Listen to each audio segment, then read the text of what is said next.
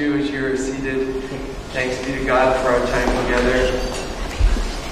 So we're going to spend a few minutes in the Word this morning, and before I we enter into this story in Scripture, I want to remind you that the phrase "the sons of the prophet" referred to a school of men that followed the main prophet around and learned skills in being prophets from him. In this case, it's Elisha, the prophet in the Old Testament.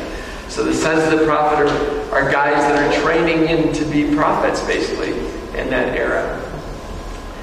And I think that's all you need to know before you hear this story. So let's enter into God's Word together as we experience how He lead us this morning the wife of one of the sons of the prophet, came to Elisha and said, Your servant, my husband, is dead, and you know how we love the Lord. But now the creditor is coming to take my two sons away as slaves. Elisha said to the woman, What do you want me to do for you? What do you have in your house?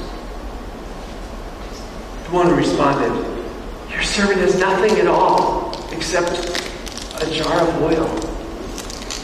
And Elisha said to her, Go. Go to your neighbors and ask for empty jars, and don't get just a few. Then go into your house and shut the doors and fill the jars with oil. When the jar is full, put it to the side. And the woman did so.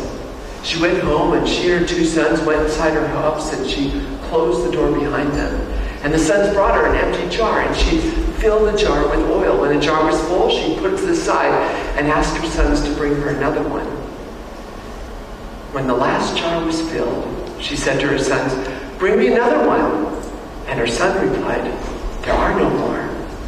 And the oil stopped flowing.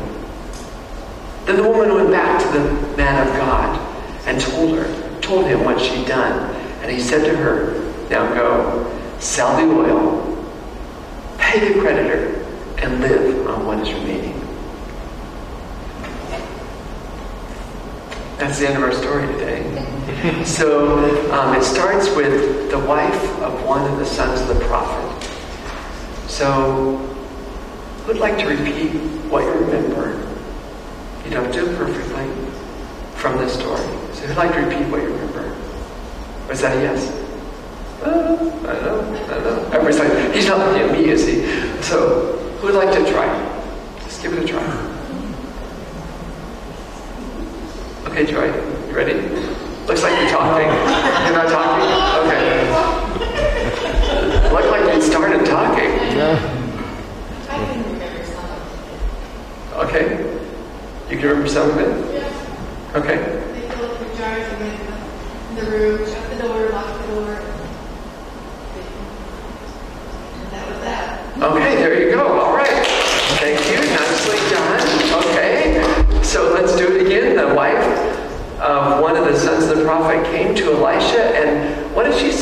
Yours, mine is what?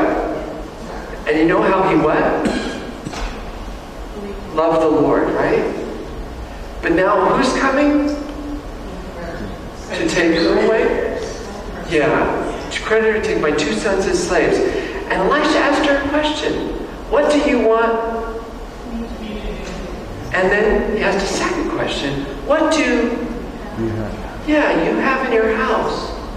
And the woman answered, saying, Your servant has what? Nothing at all. And then she remembered except a jar of oil. And Elisha said, Guys, just give her some money. I don't know what to do for this person. I mean, that's, that's like nothing. I mean, what are you supposed to do with that, right? Is that what Elisha said? No. No. What did he say? Go to your and ask for what? And how many? Not just a few. Yeah, I'm caring God. As many as you can get. Yeah, not just a few. And then go into your house and shut the door. And what should she do with those empty jars? And when the jar is full, And so she did that, we're told. She went to her home and closed the doors behind her and her two sons, and she began to fill the jars with oil. And what did she do with the jars when they were full? Right? And when the last jar was filled, what did she say to her son? Bring me another jar. And what happened to the oil then? When he said there are no more jars, the oil stopped flowing. And then she went back and told the man of God what she'd done, and what did he tell her to do? Sell the oil, pay the creditor, and then live on what is remaining. Yeah. I, I'm just wondering, what might it have felt like to this woman who's been widowed and left with these two sons to be facing the possibility that her sons will be taken to be sold into slavery in order to pay the debt. What might that have felt like to this woman? Devastating. Devastating, yeah. How else might it have felt? What was that? Terrible, yeah. The end. What? The end. The end, yeah. Yeah. It's like, you can relate to this lady. Like, this is a bad situation, right? So, we have the beginning of the story. The wife of one of the sons of the prophet came to Elisha and said, Your servant, my husband, is dead. You know how you revered the Lord. Now the creditor's coming to take my two sons away as slaves. And Elisha said to her, What do you want me to do for you? What do you have in your house? So I'm wondering, just the beginning of the story, if this woman was facing that huge debt, and the creditors coming to take the sons, what other choices might she have had other than going to Elisha? She chose to go to Elisha to help the problem.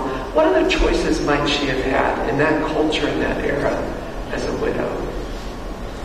She could have run away. Run away. Okay, yeah. Take the sons and flee, right? There's nothing in her house anyway, apparently, right? The jar of oil. Okay, run away. What else could she have done? She could have gotten remarried if someone was willing to remarry her or marry her. Got, got remarried? If Fine. someone was willing to take her Okay, there you go. Yeah. And I come with a debt. Okay, can you pay my debt? Right? All right. Could have gotten remarried. What else could she have done? I don't, I don't think that she had a lot of choices. Okay. Say more about that. Well, I just, it's not like she could go get a job at a store. Right. is, You know, like, you know, um, if she's older and she's not, she doesn't usually, um, I think back then people came with dowry. Is that right? People came with dowries. Yeah. The, the, the reality back then is that as a widow, you were without place in society, right? And there was not a way to get a job at a store. so you're right. Was, she really didn't have many options in that. So, do we learn anything about this woman's character? That her first line of defense was to go to her husband's former employer, Elisha, the man of God. She went to Elisha, the man of God. Anything we might learn about her, that that was her first choice, go to him rather than getting remarried or running away or whatever other like the only job option I can think of was the is the oldest um, Yeah. job in history. That's probably not what you want to do. So anyway, so so uh, like, what might we learn about her character that she came to Elisha? She had faith Faith. Okay. How do you see faith? that she trusted that she would find an answer. Okay. She trusted she could find an answer. What else do we see in this woman? That she came to Elisha to seek help.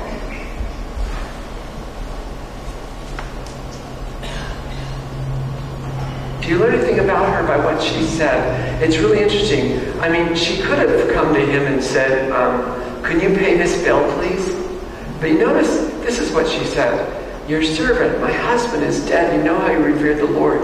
Now the creditors is coming to take my two sons away as slaves. Do you notice what she doesn't do? Ask for anything, right? Your servant, my husband, is dead. No, I revere the Lord. Now the creditor's coming to take my two sons away as slaves. Anything we might learn about her by the fact that she came with a statement, not a request. I'm like, would you have come with a request? Like, help? She's pretty bold. She's pretty bold, yeah. Bold. Yeah, to take care of her two sons and live in that Yeah, what a mom, right? She's gonna take. She, there, nobody's taking my sons away. right? Okay, it's pretty bold. What else do you think about this lady? What comes to mind? Yeah. I like, one way I see this is to turn it around and say that Christ, or Elijah, and reflecting Christ, was willing to show that a woman could take care of herself and had the opportunities to do that provide a little bit of guidance and help. I.e., a woman could be an asset to the society, which at that time that was not always. Wow. Okay. Yeah. Christ said that. Yeah. Well, it's interesting, interesting, powerful picture, right? The, uh, the, so you've moved on ahead of the story a little bit. So, the, so Elisha says to her, "What do you want me to do for you? What do you have in your house?" And she says, "Your servant has nothing at all except a jar of oil." And do you like? So you're seeing from Elisha there that the re, the way he reached out to her gave her opportunity or ownership, right? Ownership. Like involved her, Way. showed her, involved her in the situation. Exactly. So he didn't have to do that, did he? He could have sent one of his runners. He could have done something else, right? One of the other sons of the prophet could and done something. But so he he gives her ownership. Isn't that interesting? Like he didn't have to give her ownership. What do you have in your house? Notice, your servant has nothing at all. What do we learn about what she's been doing to pay this debt? By the fact she says, Your servant has nothing at all. What's she been doing? Think she sold everything. Could have sold everything. Yeah. Your servant has nothing at all except a jar of oil. Now, if that was an accurate depiction, I'm picturing a house with no furnishings left, right? No table. Well, they didn't have tables. Okay, so tables and chairs didn't do chairs back then anyway. So you have all these kind of things, and whatever they had, they she didn't have any of it. She'd set it out the door to try to pay the debt, trying to pay the debt desperate to pay the debt. Your servant has nothing at all. And Elisha says to her, Go, go to your neighbors and borrow empty jars, and don't borrow just a few. Then go into your house and shut the door behind you and your sons, and fill the jars with oil. When the jar is full, pull it to the side. The woman did so. She went home and shut the door behind her and her and her two sons, and began to fill the jars with oil. When the jar was full, she put it to the side. When the last jar was full, she said to her son, Bring me another jar. And he said, There are no more. And the oil stopped flowing. Then she told the man of God what she'd done, and he said to her, Now go, sell the oil, pay the creditor, and live on what is remaining. Isn't it interesting? Elisha gives those directions to her of what to do. I don't know. Would you have asked questions about this, directive? I'm surprised the woman doesn't say a thing. Are you? She doesn't say, tell me again, like, what am I supposed to do? Empty jars. What am I going to do with empty jars? Did you not hear? I have a jar of oil. I don't have a jar of oil. I have a jar of oil. You know, I mean, can you imagine that? Do we learn anything about this woman? That when Elisha said to do this impossible, wild, oh my gosh, over the top thing, go borrow empty jars and fill them with oil with the little teeny oil you have in the house. She didn't ask a question. She just did it. And she trusted that there was going to be enough left after she sold that. Yes. For her to take care of Yes. I mean, like, I mean, put, like, just imagine yourself into this situation. Wouldn't you have asked some question? Like, this woman, what did we learn? We, we saw her as bold earlier. Anything we see about her, we saw faith earlier. Anything else we see in her character that she just takes him at his word and does it. She was wise. Wise? Wise, yeah. Uh, say more about wise. She just knew that she was going to be taken care of. Mm. She knew that she was going to be taken care of. She come to the source and she got directives, and you're saying, and she knew he was going to be taken care of. Yeah, I think she was definitely taken care of. Um, and what might it have done for her, Norm, you, you, you mentioned this, what might it have done for her to suddenly be involved in her own miracle? Maybe gave her some more self-respect back. Yeah, right? Yeah, she's suddenly like, whew, so much, so much back. What else might, anything else you think of that it might have done for her to, um, Hold my oil, I got this. what was that? Hold my oil, I got this. I love that. That's great. so she does what he says. And the oil keeps flowing out of her jar. What impact might this have had on her boys? To watch this jar of oil, whatever size, it wasn't that big, it wasn't large enough to fill empty jars, right? To watch it not stop flowing. How might that have impacted them to see this amazing thing taking place before their eyes? It's going to be amazing for all her and the boys. And let's read there his last sentence to her. There's enough oil there to take care of it. And I don't think it's just for a year. Right. This is something that'll last for a long time once you gain through this, which is like remarkable, right? That's very good oil. It's the best. This is the best quality oil anybody. It's the purest olive oil I've never seen in my life, right? It's like fantastic stuff. yeah. Can you imagine? This is like the, this is God oil. It's like, probably sell it in jars somewhere, right? Now, So- I've always wondered how old the boys were. Because like when I, a long time ago when I first read this story, I was like, well, Brian, they used to They could have been, right? They could have been little. We don't know. Don't know. And we don't know the age of the widow either, right? I mean, a widow doesn't mean old. We think old, but it, it could be, she could be a young woman that has these two small sons whose husband has died, right? So it's the dynamics of this are so remarkable and the impact, the life impact of the story in their lives. And so the man of God says to sell it, and she sells it, pay the creditor, and live on what's remaining. Does the story say it's the boy's dad or her dad? Or does it really say? Excuse me? It's her husband, so it's the boy's dad. No, dad, I mean, Oh, the debt. You know, the debt. Whose debt is it? That's a great question. and, and the point I'm making is, if the boys were young, they probably wouldn't have a debt, while they, you know, they'd have to get out on their own and do their thing, and get mm-hmm. A debt, I would think. Well, if they were young, too young to be able to do that, right? They couldn't have helped with paying the debt, right? Yeah, But they still could have minded the, the guy that helped the person, that helped the dad, still might want to take the, the, the children away. Yeah, yeah, But I think they were thrown because of the interaction of uh, the widow being supported by her sons. And if they go away, then she is. You- and as children, they couldn't support her, right? And I think I hear you asking at the beginning of the question, like, whose debt was it? There, are, if you we compared 12 translations on that question, actually. Um, so, so our team and, and eight of the translations says it's the creditor is coming, and four of them say his creditor is coming. Imagine how that weighs the story differently.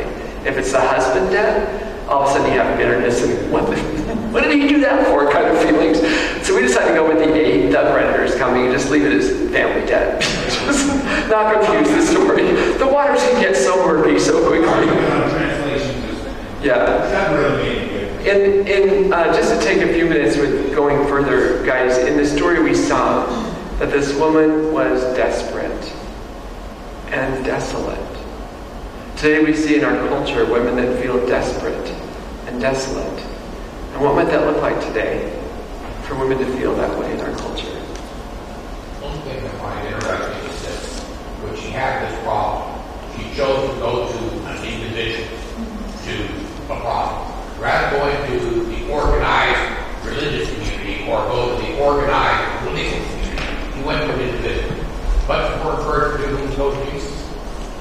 When we, we approach Jesus with problems. Uh huh. Yeah. So, so she went to an individual, and that's like going to Jesus with problems. Amen. Amen. insights bubble forth. so, um, like if you look out across our land today, do you see women that feel desperate or desolate? And so, has, have you known anybody, or have you ever felt desperate in your own life? I would like to share that experience. I know it's a little close to home.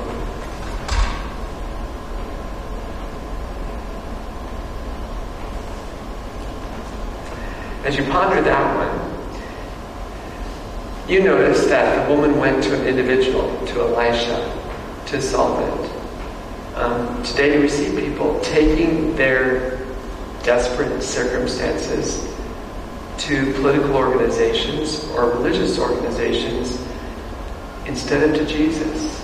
What might that look like today to take for people to take the request direct to Jesus? What that what might that look like today?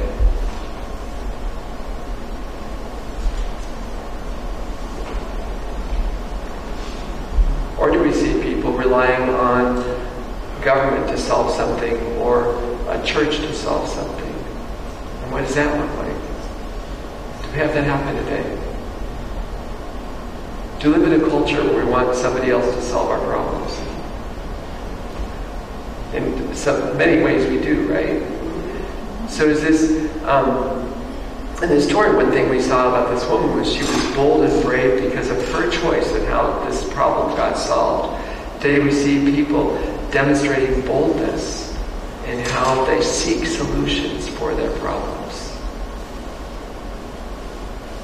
Does anything come to mind that you think is a demonstration of boldness and seeking solutions to solve issues coming up in their lives?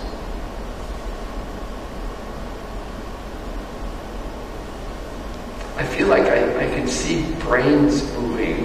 Mouths aren't moving, but brains are moving in this space. It's like you guys are just like pondering. It's like. So in the, in the story, we saw that the man of God involved the woman in her own solution. Did we see organizations involving people in helping find their own solutions? Or do we see organizations, isn't it where when a phone rings, you, everybody checks, is it mine? so, or do we see organizations um, like taking over and just providing everything? What might the impact be if organizations saw themselves as wanting to assist people with discovering the ability they have for themselves rather than providing everything for them? Yeah. You can look to Habitat for Humanity for that example. Habitat for Humanity, thank you, yeah. Where they come alongside and you have to put hours in on building your own house, don't you? That's a powerful picture, that isn't it? Yeah, thank you so much. when we reach out to God in that desperate moment, it's people who love Him who are able to respond Exactly. to us. Yeah. And when she reached out to Elijah, she was reaching to God because he was God's prophet. And when we reach out, it's God's love through people, organizations, Absolutely. that family. Yeah. But it's always God's. Yeah, I think that that's the problem with my first one of the earlier questions I asked about do we go to Jesus? Because it's like, well, yeah, we do. We can go to Jesus by going to Billy or, you know, going to Kelly. I can go to Jesus by going to this person and saying, hey, here's my problem. And they can help that problem be taken to Jesus, but also they can help find solutions and resolutions. So this story is found in uh, 2 Kings 4, 1 to 7, which you know because I know it's on the screen. But if, if you encounter stuff that's too big for you to carry, is there anything from this story that might be an encouragement to you as you're going forward in your own walk?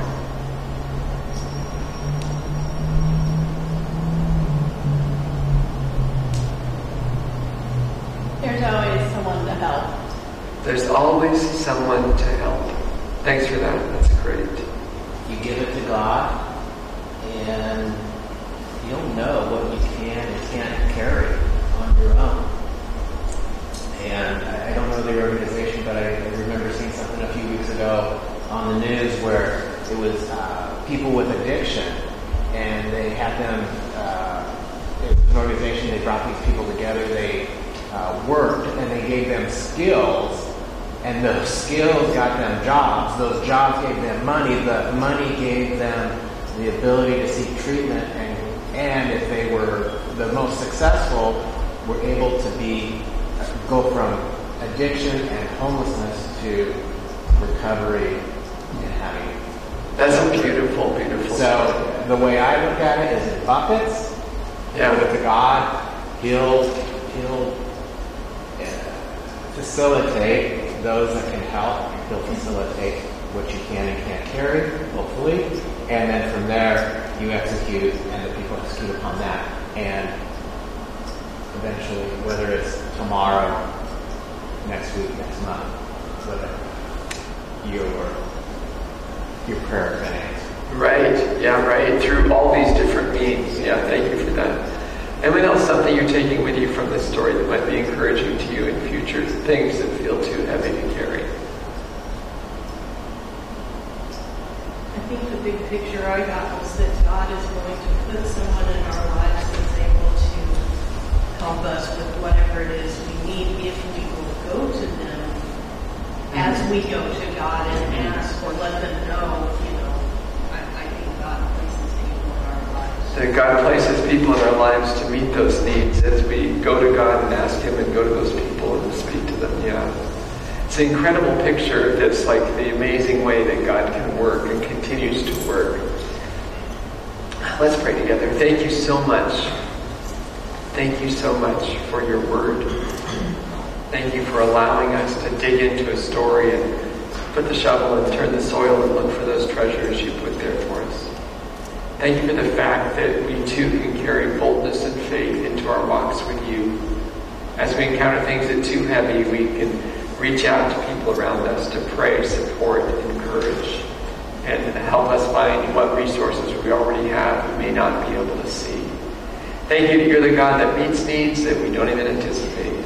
Thank you for who you are. In the name of Jesus, amen.